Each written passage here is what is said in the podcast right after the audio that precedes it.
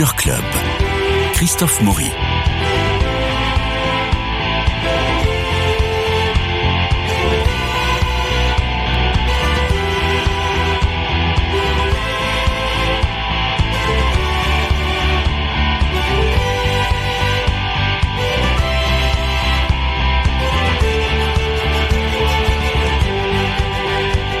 Alors Marie-Noël Tranchant, Dominique Borde et Bernard Medioni ont affûté leur euh, stylo, ont préparé leurs textes, leurs arguments, parce que nous allons parler de trois films.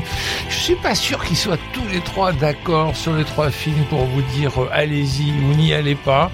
Euh, je sens que il y a quelques incertitudes en rentrant dans ce studio. Et ben pourquoi pas? On va les lever ces incertitudes et nous allons passer cette demi-heure ensemble pour parler de trois films. Nous allons commencer, si vous le voulez bien, par 16 ans de Philippe Pioret.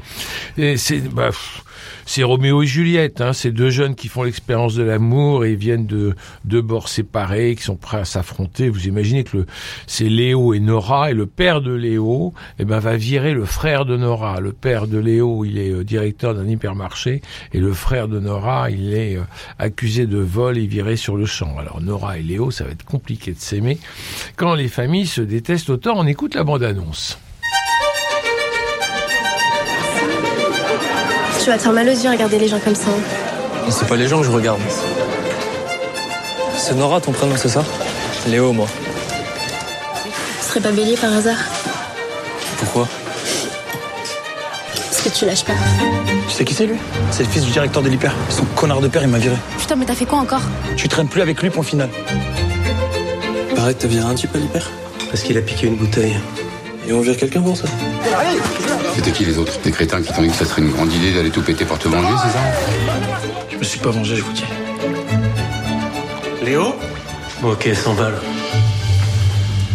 Arrête, ça va pas ou quoi? À ton âge, on fait pas ça. Une fille, ça fait pas ça. C'est la honte, ça. Jamais je te le pardonnerai, ça.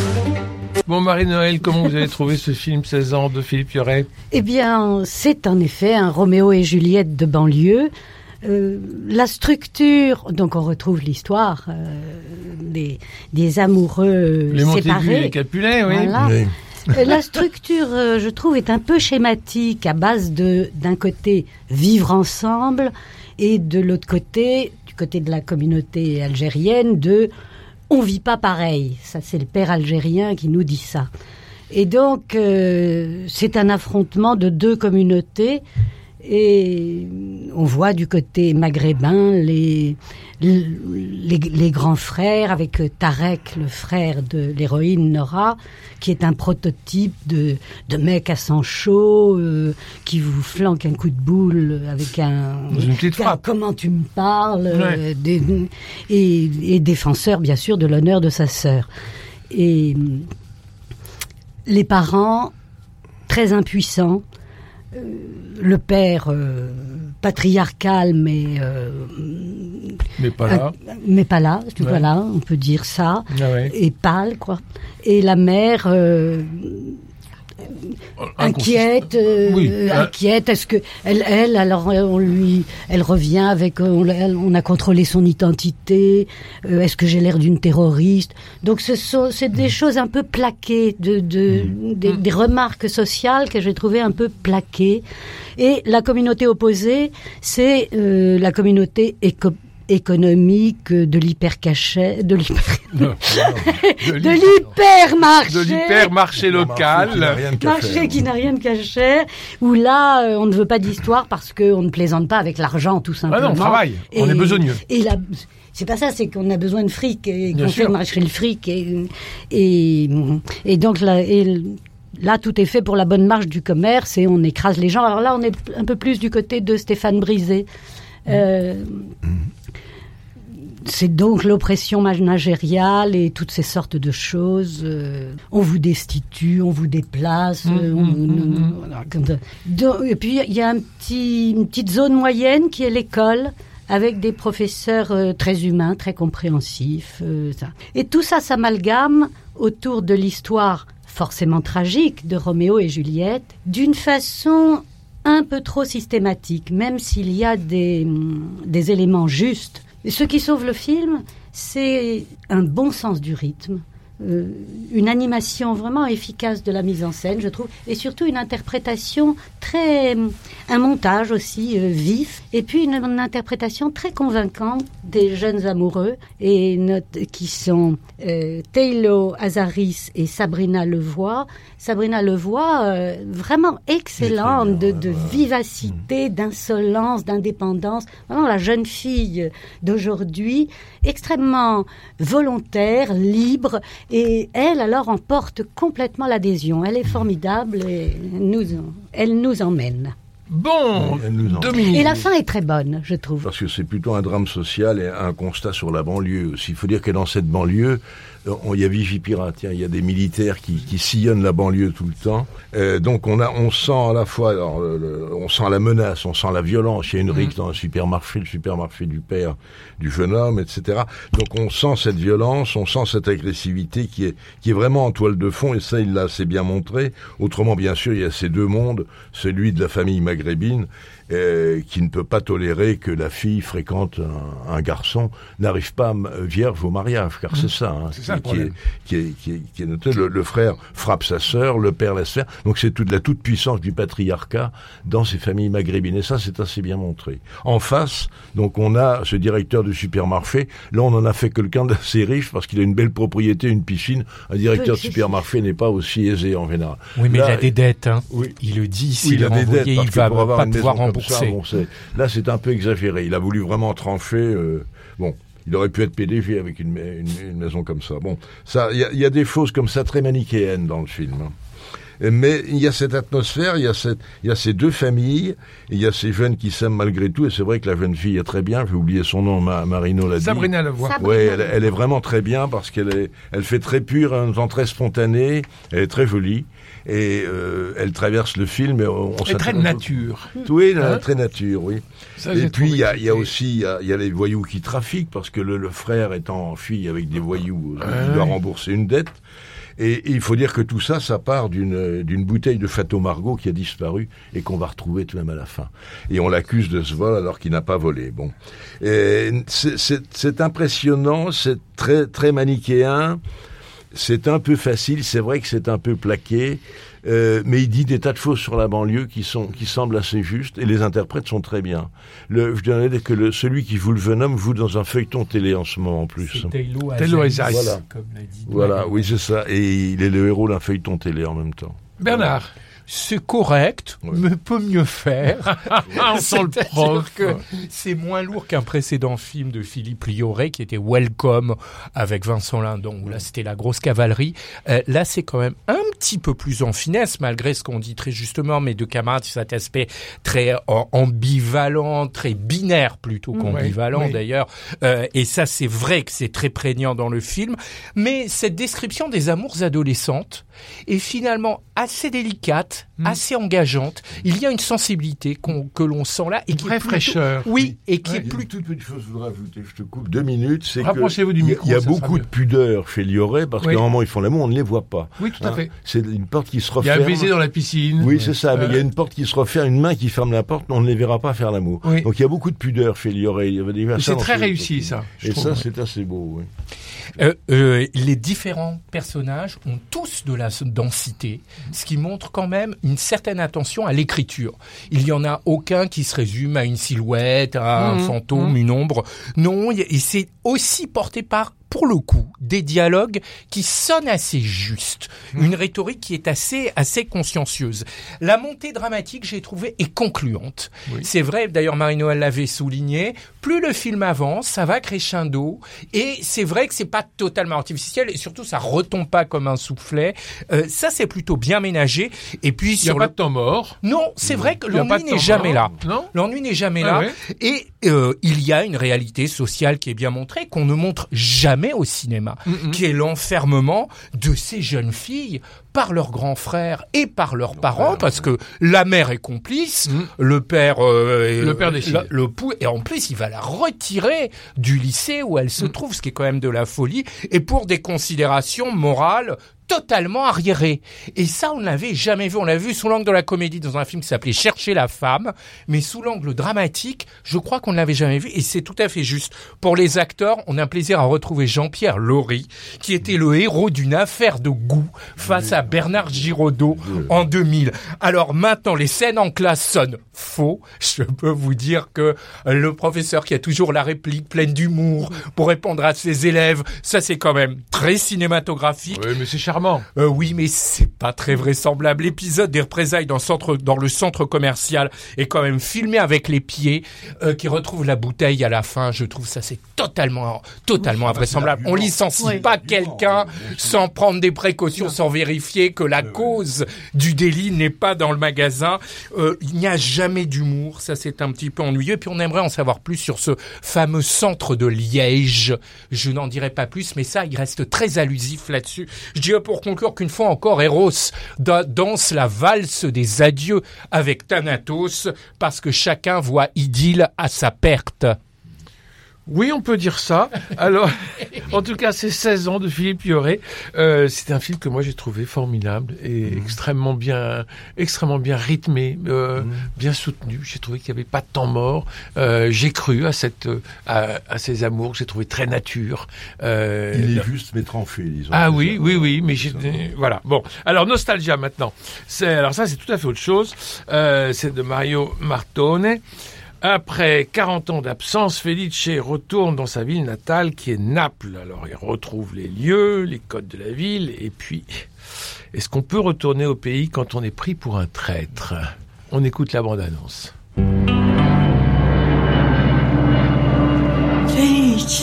Mamma. Ma com'è che parla così? ho vissuto 40 anni all'estero. Ma io ci sono tantissime cose che, che non, che non mi ricordo. Che facete cambiate bene?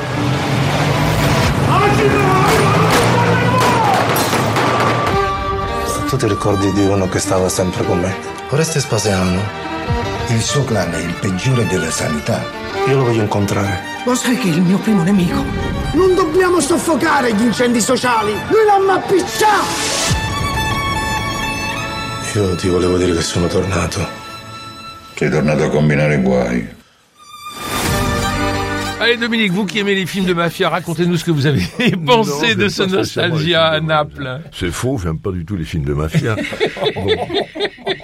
Christophe dit n'importe quoi. Allez-y, allez-y. Bon alors, euh, oui ben c'est- l'histoire d'une solitude. C'est quelqu'un qui revient à Naples 40 ans après 40 ans d'absence. Ouais. Il se balade dans la ville. Alors c'est vrai que c'est c'est d'abord ça. Jolie photo. Il y a de jolies photos, il y a, il y a une solitude, il y a, il y a- on, on sent que ce personnage est perdu quelque part. Il voudrait se retrouver, et il voudrait revenir vivre à Naples avec sa femme. hein. Et il l'a au téléphone, il veut. Et en même temps, il veut revoir un ami avec qui il a eu une histoire et qui a commis un crime.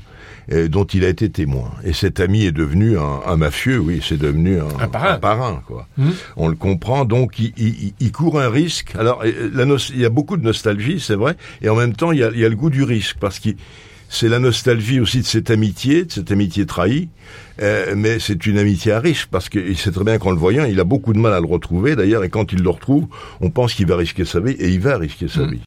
Donc il y a, y a les deux choses qui, qui, se, qui, qui, se, qui se rejoignent, en fait. La nostalgie, certes, mais le goût du risque, le goût de la, le goût de retrouver le passé. Et c'est ça, c'est cette solitude qui veut, qui veut vraiment plonger dans son passé, et peut-être pour l'expliquer. Et ce sera, bon, euh, ce sera un petit peu sa perte. Et puis il rencontre un prêtre qui est assez, euh, assez actif. C'est un prêtre assez décideur. C'est un prêtre qui, qui veut lutter contre justement le pourrissement euh, et qui a, qui a- qui a un rôle très important dans, dans le film. Aussi, il le croise à plusieurs reprises. Euh, mais c'est, c'est- là aussi, peut-être un petit peu comme dans Lioré, on sent une menace permanente. C'est peut-être parce qu'on la ressent aussi quand on, est, on est dans certaines villes d'Italie. On sent la, toute-puissance de la mafia, mais qui ne se montre pas, mais qui est là. Et ça, Marton le montre assez bien. À travers cette solitude, cette recherche, qui est pas forcément indispensable, mais qui va mener le personnage euh, jusqu'au bout. Bernard. Un film intéressant. Un film intéressant. Il y a une jolie oscillation entre cette nostalgie qui est habitée et ces souvenirs qui sont empoisonnés et qui gangrènent. Nostalgia n'est pas mélancolia. Hein oui, absolument. Oui. absolument. Mais il y a quand même une tristesse qui est la nostalgie n'est pas mélancolie. Vous avez raison de le dire. Mais tout est pourri par ces souvenirs qu'il faut résoudre. Mm. Et, et, ça va être euh, très très difficile. Il y a une jolie promenade dans ces rues de Naples mm. qui ne manque pas de charme en dépit de ces alarmes et de ces armes mm. qui sont là, qu'on entend, qui sont, qui sont très présentes. Et puis, c'est assez réussi ce glissement d'une chronique intimiste que je trouve au début assez laborieuse vers un film policier, vers un film policier réaliste. On aurait pu craindre l'inverse, et là l'intrigue gagne en fébrilité, gagne en conduite, euh, la conduite dramatique se resserre, s'affermit dans toute la dernière partie et même à, mi-course, et ça profite indéniablement au film.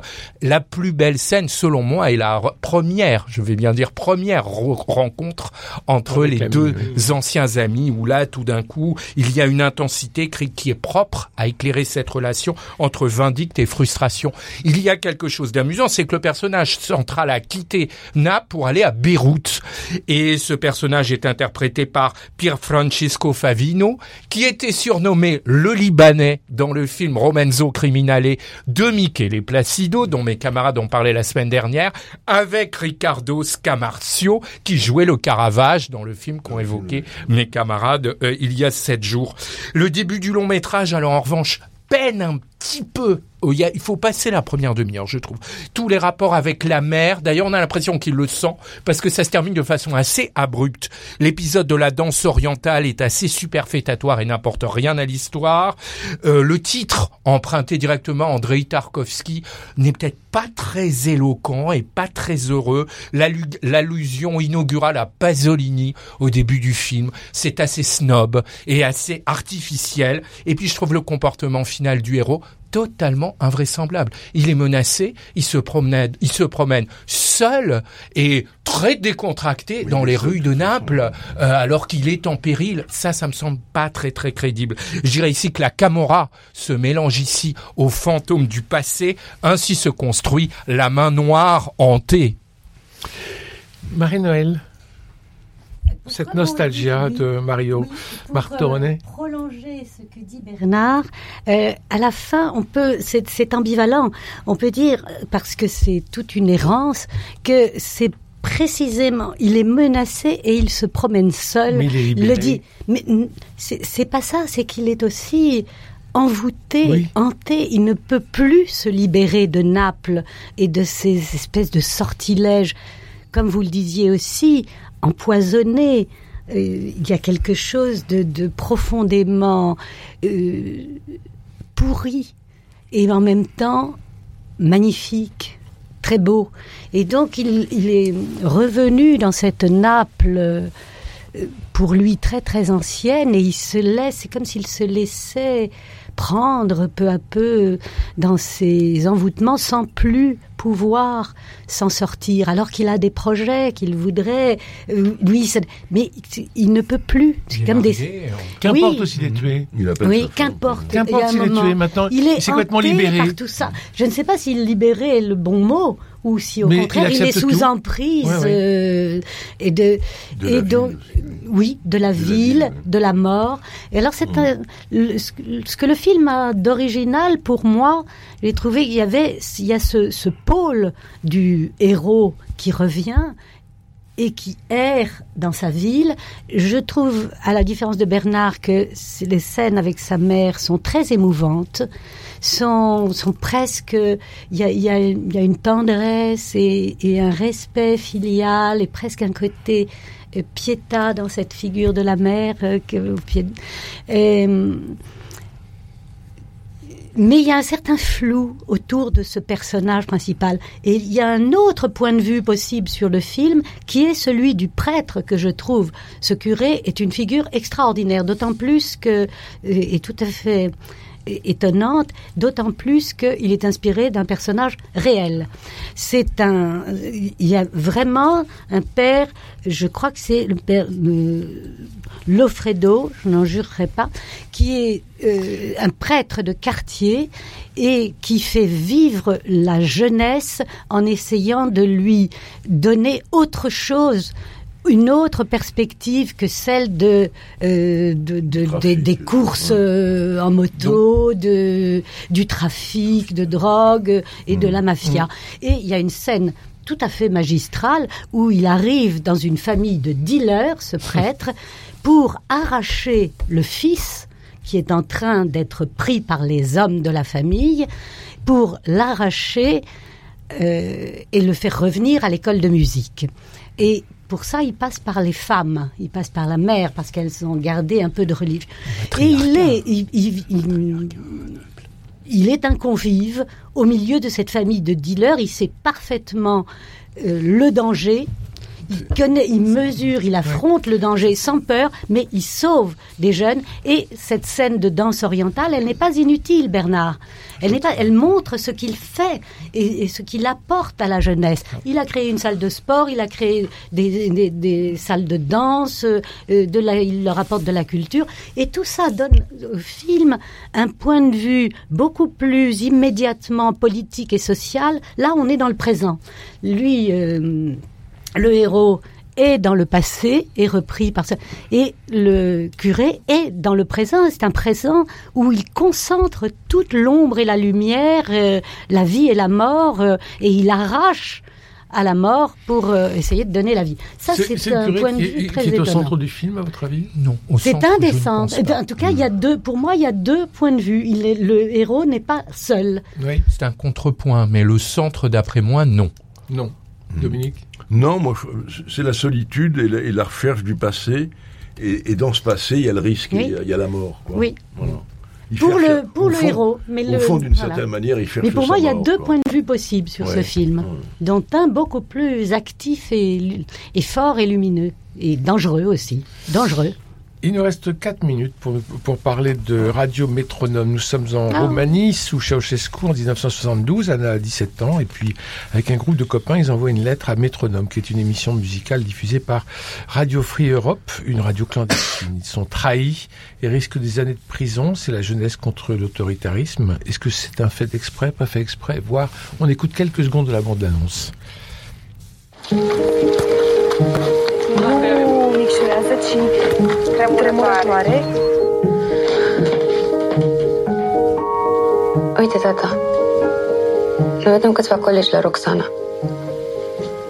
Ascultăm muzică, mai povestim. Metronom 72. Prezintă Cornel Chiriac. Allez, ça va être un exercice intéressant. Vous avez une minute chacun pour parler de métronome. Le radio métronome. Ça fait plaisir de voir un drame qui célèbre avec engouement la musique pop. Oui. Ici, et certains de ses représentants, pas les moindres, les Beatles, Jimi Hendrix, les Doors, Hmm. parce que ici, ça montre la fascination pour l'Occident et la radio. Ici, la musique pop, c'est un moyen d'affranchissement et d'épanouissement. Ça, c'est plutôt très bien montré. La seconde partie, je trouvais là encore plus convaincante, puisque euh, ça permet de, il y a, il y a notamment un coup de théâtre étonnant qui relance le film. Ça gagne en consistance. Ce, cette dernière partie sur euh, sur les dissidences, c'est un beau document sur la sur euh, euh, aussi dans les pays de l'Est. Et puis ça reprend un thème qu'on avait déjà vu dans Pump Pump de Volume en 90 avec Christian Slater. Maintenant, c'est un peu rugueux, comme souvent dans les films d'Europe de l'Est. La conclusion manque de saveur. Dominique. Et je dirais que pour finir, ils n'auront pas tous le même destin. Il s'agit d'une station de sort d'hiver. Merci Bon, oui, bah, c'est un film en deux temps parce qu'on montre d'abord la jeunesse qui se réunit, qui fait une surprise partie en somme. Et là, la musique est importante. Ils s'amusent, ils flirtent, etc. Et deuxième temps, c'est euh, l'irruption de la Securitat, la police de Ceausescu. Et puis ils sont musclés, hein Voilà, qui sont musclés et qui les emmènent sans ménagement au commissariat et qui les interrogent. Et il faut dire que tout le film est sur le visage d'Anna, cette jeune fille qui est omniprésente dans tous 17 les ans. plans. Et tout le film est vu à travers elle et tout ce qui se passe est vu à travers elle. Et elle, a- elle, a, elle a un côté euh, à la fois résigné et revêche. Mais qu'est-ce qu'on va l'obliger à faire? On va l'obliger à trahir. Et elle ne s'en sortira qu'en trahissant. Et ça, c'est c'est montré vraiment. euh, euh, à travers des regards, des attitudes, combien le, le, le régime totalitaire de Ceausescu euh, transformait euh, une jeunesse, une jeunesse éprise de liberté en, en traître et en donneur. hein. Marie-Noël. Oui, c'est intéressant parce que par rapport au Lioret, euh, c'est une, encore une histoire de jeunesse et d'amour impossible. Mais là, on est dans la profondeur de l'intime, l'intime des sentiments, parce qu'ils sont séparés dans le dé- dès le début, puisque euh, lui va partir à l'ouest avec sa famille, alors que Anna euh, reste. Et puis, euh, tout ce, tout ce qu'elle veut vraiment, c'est savoir s'il l'aime vraiment. Donc, on est dans cette profondeur des sentiments. Et autre profondeur de l'intime, c'est la profondeur politique, l'infiltration, la pénétration de la conscience par la Securitate, qui est euh, remarquablement montrée dans la deuxième partie. Donc on a- là, il y a une profondeur de, dans le film remarquable, plus une mise en scène très élégante. 16 ans de Philippe Lioré, Nostalgia de Mario Martone et Radio Métronome. Merci à tous les trois, Marie-Noël Tranchant, Dominique Borde et Bernard Medioni. Il me reste à remercier Cédric Coba pour la réalisation, Philippe Palpeuche pour les génériques, François Dudonné pour l'organisation des studios, Paul-Marie Picard pour la diffusion sur les réseaux sociaux. Demain, nous nous retrouvons pour Culture Club consacré aux livres spirituels et il sera question de Thérèse de Lisieux. Nous fêtons ses 150 ans. Ça valait le coup d'une émission. D'ici là, portez-vous bien. Va vous trouver trois autres films pour la semaine prochaine. Vous verrez, ça va être décapant. Je vous embrasse.